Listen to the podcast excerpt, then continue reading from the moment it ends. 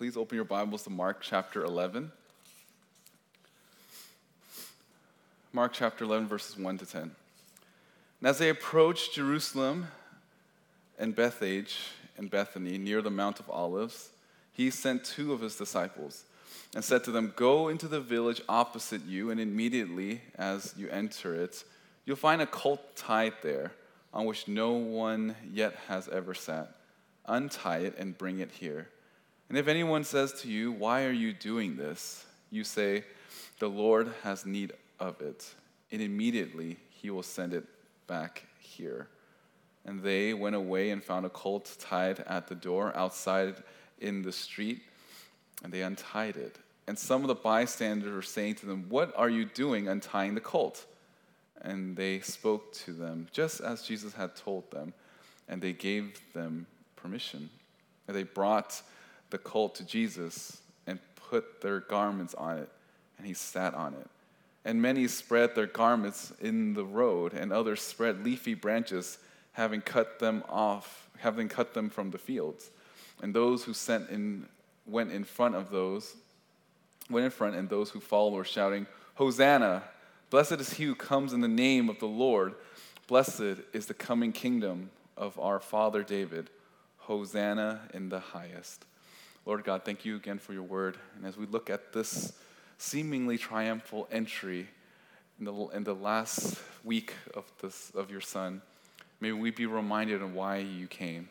You came not to be served, but to serve and give your life as a ransom for many. I pray, Lord, as we think about your life, that will impact and change ours. As we think about your death, that we learn to die to ourselves. And as we think about your resurrection, that we think about the hope that we have in you. Lord, give us attentiveness now as we go through this text. Stir our hearts and our minds to grow in our appreciation and love for you. Thank you for this time. In your son's name I pray. Amen. Last week, when we were going through the passage about Jesus healing the blind man, I made this comment in the introduction that one of the things that makes it difficult for us to relate or even see the significance of Jesus healing the blind is because of modern medicine. This week, I think the things that would make it somewhat difficult for us to understand the significance of what is happening here and Jesus coming into Jerusalem, one thing that makes it hard for us to grasp the significance of this text is because we don't live in a country where we have a king. We can see and hear about kings all over the world, whether it is Prince Charles? Is that the guy that became king recently? I think that's the guy. When his coronation, I'm sure some of you guys watched it or at least saw on TikTok or whatever, or if you watch it, or maybe the only time you're ever exposed to a king is if you're watching like Black Panther and Wakanda Forever. That's like the only type of king that you know. And for us as Americans, it's hard for us to imagine the significance of a king because usually every 4 to 8 years we have a new president. But a king is usually someone in the same bloodline, someone that's related. And for us, because we don't have a king, we don't really understand the significance of a king coming. And this is something that the Old Testament, it was just a recurring theme in the entire Old Testament, that one day there is going to be a king, and when that king comes, it's going to give us peace. And I know in light of all the things that's going on in the Middle East, I'm sure everyone in Jerusalem is wanting peace, but in reality, there is no peace outside of Christ. And that was just something that we see from all of the Old Testament, that they're longing for that king that's going to bring true and everlasting peace, not just to the nation of Israel, but to the whole world as well. And the Jewish nation as a whole has many kings. It's supposed to be with God first, but then they wanted a king to look like everyone else. So they got Saul. They voted him in because he just looked the part. And then eventually God chose David. And through David, God made a promise that there's always going to be someone from his line that is going to rule. And we know that throughout the entire Old Testament, it's really a story of things going from pretty good to great in Solomon's time, and then from great to bad and from bad to worse.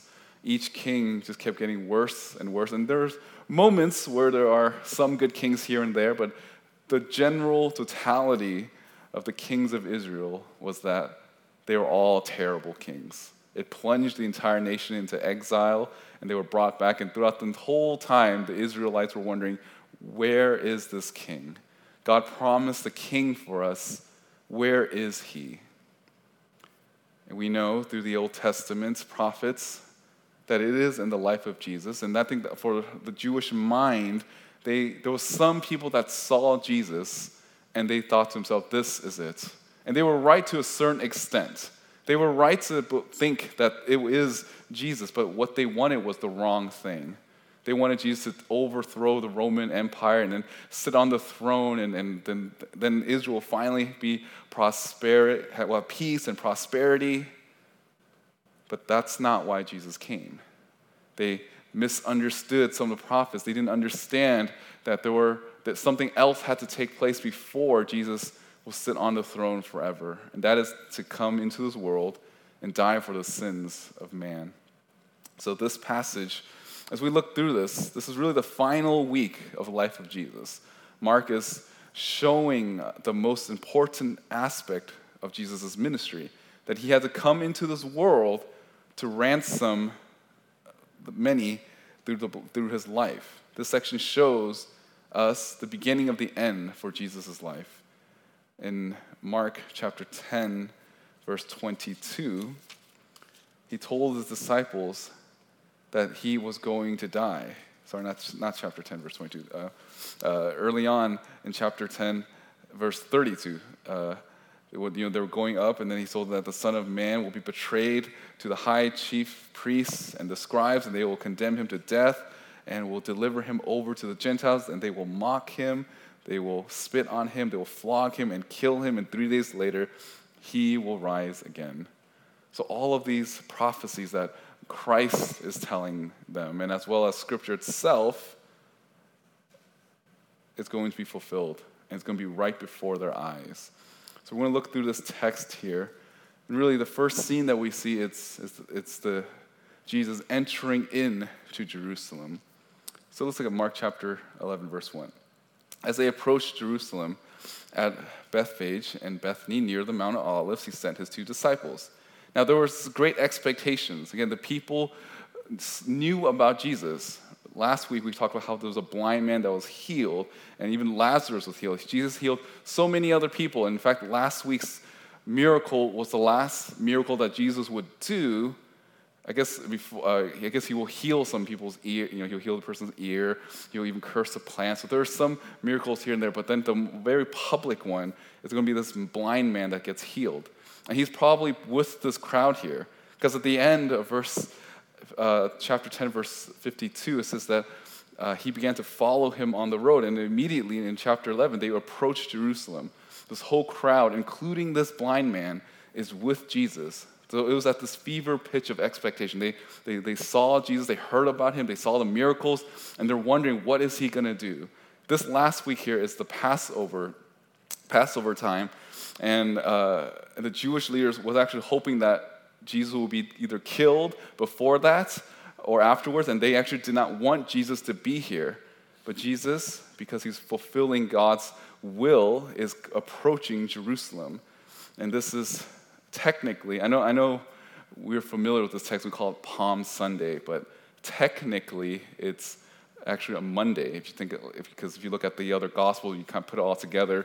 This is Monday, and it's significant as well because in the Old Testament, in the book of Daniel, it talks about how the Messiah would come. There's all of these like different years and months that they add up, and it goes all the way until this day here. But not only that, but in the Jewish mind, in order for you to bring when they're about to celebrate Passover, that's what's going on here, they would usually bring the unblemished sheep on that Monday. It's the Monday before, they'll bring it, and then they'll have to get it inspected before they can make an offering. So this is why I think, although we call it, traditionally we call it, Palm Sunday, but it's not a theological point that we could split church over or start a new denomination. But I think it is significant because just as all of these people are going into Jerusalem to offer a sacrifice, Jesus is going to offer himself as the perfect sacrifice. In fact, even if you think about the Passover, The Passover was supposed to help the Israelites remember that they were a deliverance from Egypt. And throughout the entire Old Testament, there was supposed to be this remembrance that you guys were slaves to the Egyptians. And the Passover was to remind them that they were free, that they were no longer held bondage by the Egyptians, but they're now free and are slaves to Yahweh. And there's a parallel here and for us as Christians that we understand that there is something greater than just deliverance from an actual city or a country, but rather the greatest deliverance for us is that we're delivered from the bondage of sin. And we're supposed to remember that. That's why we celebrate communion. But here, there's this Passover, and there's going to be this greater Passover that's at hand. They didn't realize it, but it is coming. In fact, at that time, since all of the people were going to Jerusalem, there was about 260 lambs that were probably brought in. But of all those lambs that were there, none of them were able to wash away the blood of, none of them were able to truly wash away sin. But Jesus is the only one that can do so. He is this true Lamb of God, the perfect one. He's going to go into the city, and they're going to kill him. Now, as they approach, they're approaching this place in Jerusalem. That means they have to ascend up the hill, and most likely they were probably singing the song Psalms of Ascent. That's like from Psalm 120, like 130, 120 to 130 something or so. These are different psalms that the Jewish people will sing before they go and worship God. And so you can imagine just the crowd, a multitude of people singing songs and memorizing psalms together, and they're heading up to this place. And there's this large crowd going, and it says that they're at Bethphage and Bethany. Bethphage is not much as significant other than this is probably a small town. Not much is known about them. The literal name means house of figs, which, again, not much is known about them. But Bethany is significant because that's the home of Mary, Martha, and Lazarus. Lazarus at this point has come back to life because Jesus spoke in the tomb. And what's fascinating was that in John chapter 12, it says that the Pharisees wanted to kill Lazarus after he came back from the dead. They heard about how he rose and how Jesus spoke. Lazarus came back to the dead, and then the Pharisees did not want people to know about it. So they thought, we'll just kill him one more time. Or he died, we're going to bring him back into the grave. And it says that they were near the Mount of Olives, and this is significant. It's not random. I don't think any word in Scripture is random, but it's significant about the Mount of Olives is that this is actually the place where Jesus will come back. In the Old Testament, it talks about how Jesus will descend from the sky, and he'll land on the Mount of Olives, and he'll crack the whole mountain in half. So this is something that we can look forward to. But during this time, they're entering, and Jesus sent two of his disciples. It's not known which one of the two he sent. It could even just be a random follower, not necessarily the closest disciples, but two of them were sent out. And Jesus said to him, "Go into the village opposite you." So this is probably most likely Bethphage and as opposed to Bethany. "And immediately as you enter, you will find a colt tied there on which no one has ever sat. Untie it and bring it here. And if someone says to you, 'Why are you doing this?' you say, 'The Lord has need of it,' and immediately he will send it back here." Now, it's cool because Jesus is giving this instruction to his disciples. Go, and you're going to find this colt that is tied there. Colt, this translation, have the Legacy Standard Bible uses the word colt, and then I think other translations use the words donkey. Both are generally the same. It's basically like a very small horse, whether it's a donkey or colt, whatever you like. It's a small little animal there, and it's that Jesus said it's going to be there and has no one sat on it. And why is that significant? Why would Jesus want a brand new colt? And it's because Jesus understood that everything that's happening to him right now, it was all part of God's plan. The fact that there was even going to be an animal that's untied, that's tied to somewhere, and he's going to ride on this colt. It's a fulfillment of Zechariah chapter 9, verse 9. It says, "Rejoice greatly, O daughter of Zion. Make a loud shout, O daughter of Jerusalem. Behold, your king is coming. He is righteous and endowed with salvation, lowly and mounted on a donkey, even on a colt and a foal of a packed animal." So Old Testament prophecy has pointed to the reality that that Jesus is going to come riding in this donkey. And it says, you see this animal there, you'll see it at some point, bring it to me. Now, how did Jesus know that was there? Different commentaries debate about this. Some things that Jesus probably have told someone in the past at some point, and he's going to, okay, prepare this animal for me, and when I give you this signal, which is code saying, the Lord needs this, then you just give it to him. Whoever asks you, that's a secret password. I don't think that's necessarily the case. I think Jesus just knew because of his divine omniscience. He knew exactly what was going to be, what was going to happen, and he knew exactly how everything played out. So he sent his two disciples and told them that there is going to be this cult that no one has ever sat on. And again, this is significant because in the Old Testament, whenever there's a new king that gets coronated, a coronation, they would often give them a new cult, like an animal that no one's ever rode on. And that's, again, to show you that this is the new king, that this is a new one that's here. So they were waiting for this king, and Jesus told them that, yeah, look for this animal, and it'll bring it to me. Now, I find it interesting that even Old Testament times that they would use an animal that no one sat on, which, you know, there has to be some sort of divine control over this animal. Because if you ever rode a horse, even a horse, they'll like kick you off. You have to like train this animal. Like it's not, you know, if a horse has never been, had anyone sat on them, they will get startled. But for whatever reason, somehow the Lord's able to control this animal so that when he sat on it, it was going to be perfectly smooth. I just think that's fascinating. I don't know if that's interesting to you guys, but it is to me. But again, this is all part of fulfillment of Scripture. As I said in Zechariah, this was mentioned, that's 500 years before this. In fact, Zechariah 14 says that 500 years from there, there's going to be this Savior coming in with a donkey. And it says, if anyone says to you, why are you doing this? You say, the Lord has need of it. Now, Jesus needs to equip the disciples for this because if they went and just took this donkey or this cult, that's called stealing, and that's like Jesus telling them to sin. So we understand that Jesus owns everything. He's God. He knows all things. So therefore, everything belongs to him. So if he said the Lord needs of it, it's basically saying, hey, we need to give this thing back to our Lord, and which implies then that people that have this animal, they must be a believer of Jesus Christ.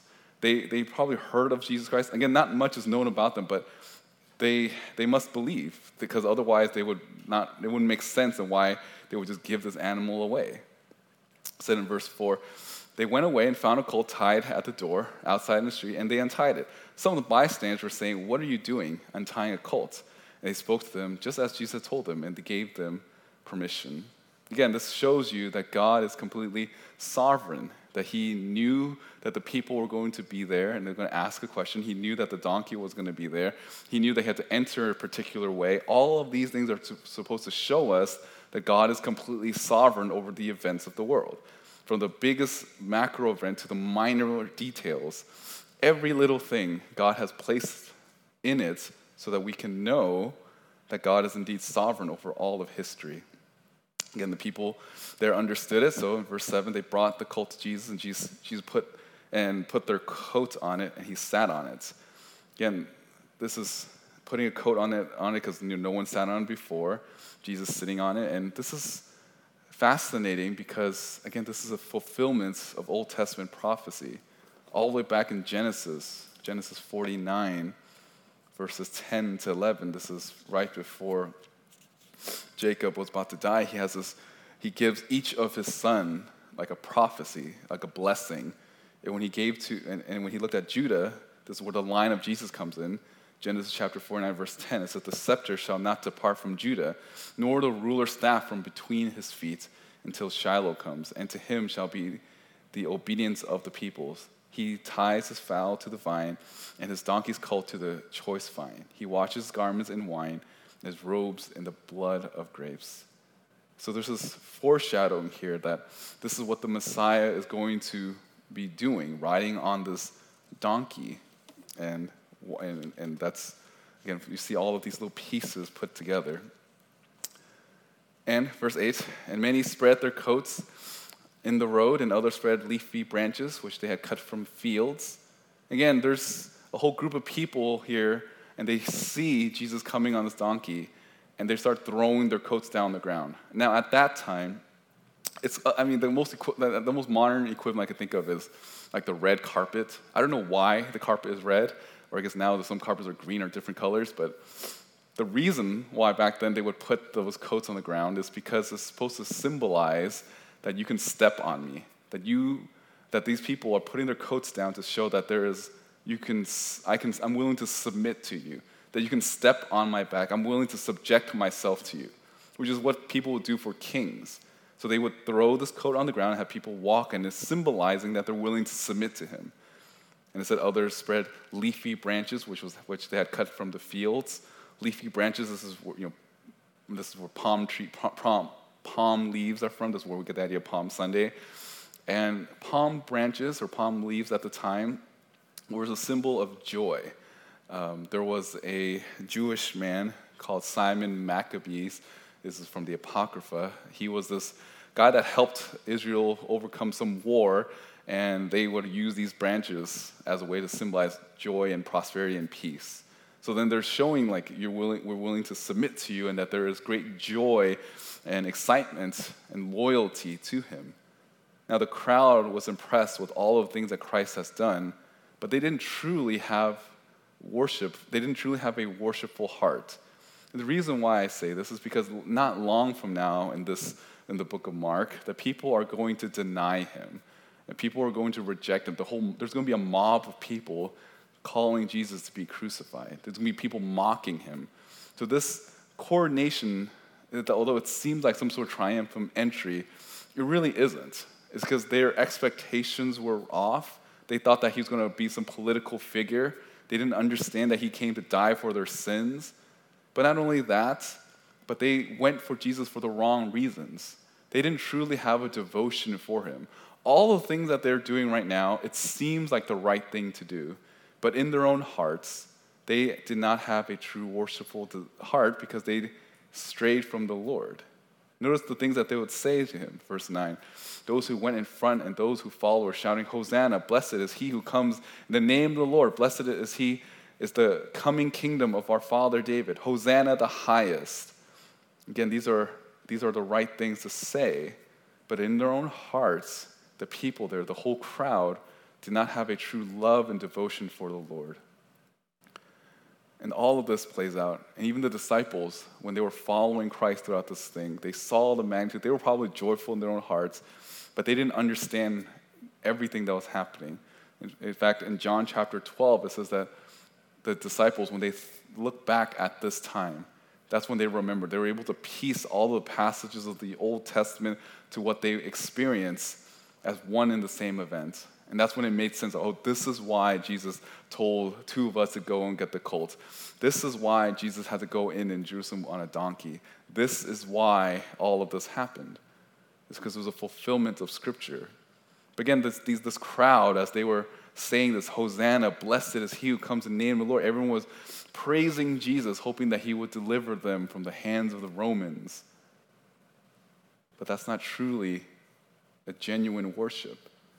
Again, we know this because eventually people will turn on him. People will end up hurting him. Which gets me to wonder for some of us, is the reason why you come to Christ because you have some sort of expectation about Christ that isn't actually biblical? Do you only profess and willing to claim to follow Jesus when things are easy?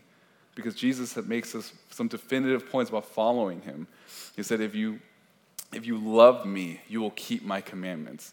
And early on in our salvation, we'll say that. We'll follow you, Lord, till the very end. We're willing to give my life to you. We're going to get baptized. We're going to do all of these things for you until it gets difficult, until there's some command that the world says, that's outdated and antiquated. Why would you still hold to those teachings of Jesus?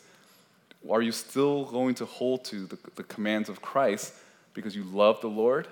Because there's so many people in our culture, so many people in our day and age now that go to Christ for the wrong reasons.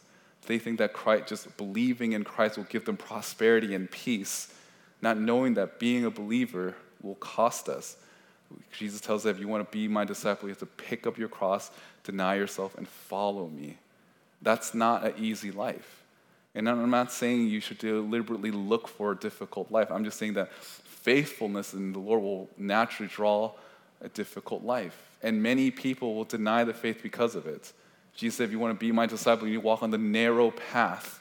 That means that we're willing to give up and not be distracted and be entertained by the things of the world, but rather we're willing to devote our entire life to him, even if it means a lonely path. This multitude here, this whole crowd, they said the right things, they did the right things, only when things were easy. But when Jesus did not meet their expectations, they left him. And he was alone and died alone because of it. Also, we have to learn through this that God's timing is perfect in everything. Everything that God prophesied came to pass. And I know that for us as Christians, especially for us that's, we look at the Old Testament, we look at the New Testament, and we look at current events. And I know in the last week or so, there's just been so many debates online between, is this the end of the world? Is what's going on in the Middle East, this is it? Is this the fulfillment of all the things that we hear and that we read in Scripture? It can be. It may not be. We don't know. But it doesn't really matter, because that should not change the fact that God is in control of all things. God is sovereign over all the events in history. And we don't need to worry or panic, because we know that we're in the hands of God, and everything in the world that happens is in God's hands. This doesn't mean that we give up on the things of life, but it just means that we don't need to worry about tomorrow, because today has enough problems on its own. All we have to do is continue to entrust the Lord.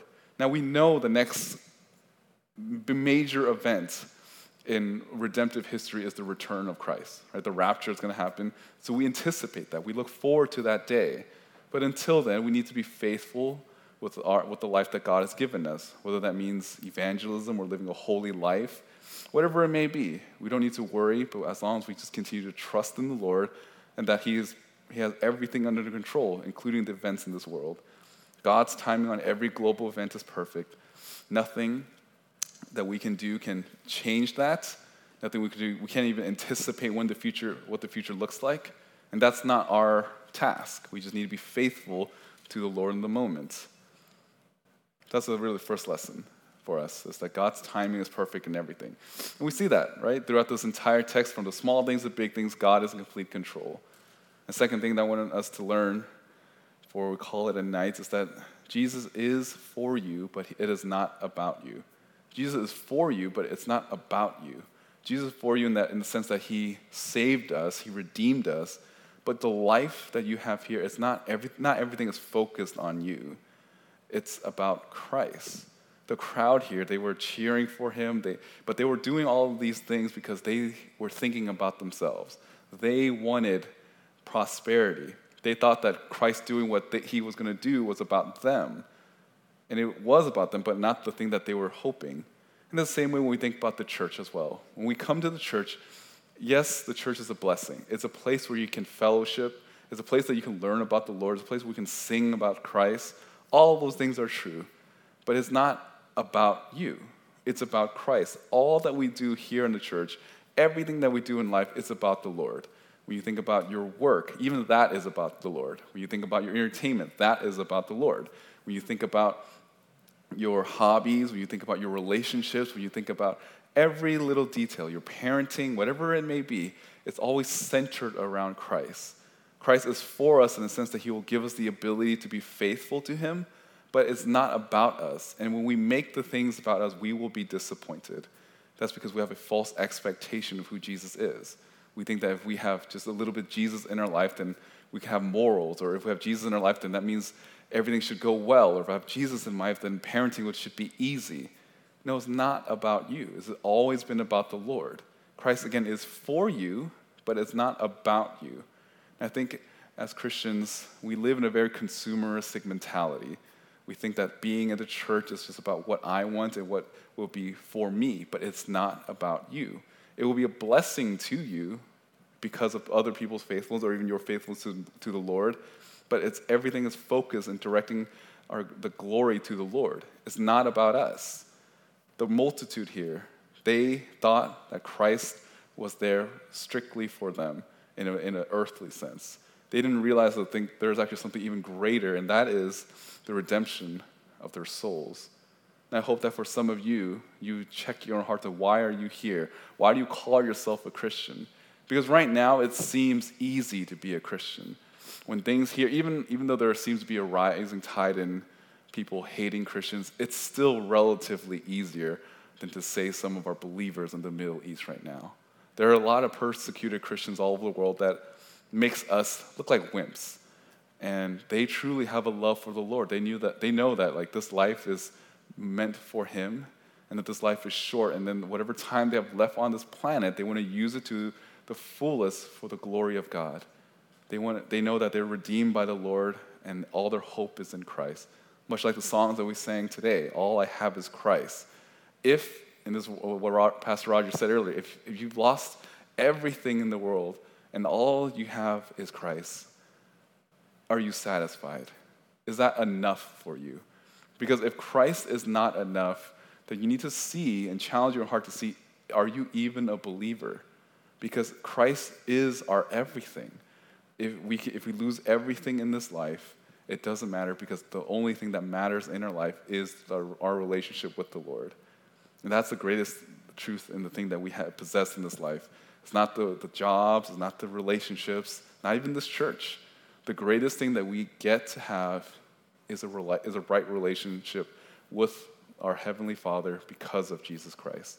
And I hope that throughout this lesson, that you learn to trust in God's timing in all things. Just like how we see the events play out here, from the small things that were prophesied all the way back from Genesis, all in Zechariah, in the book of Daniel, all of these things are basically converging to this event. We can see that God is truly sovereign. God protected the line of Judah. He was able to protect Jesus when he was a child, all the way to this point. Everything with God is in control.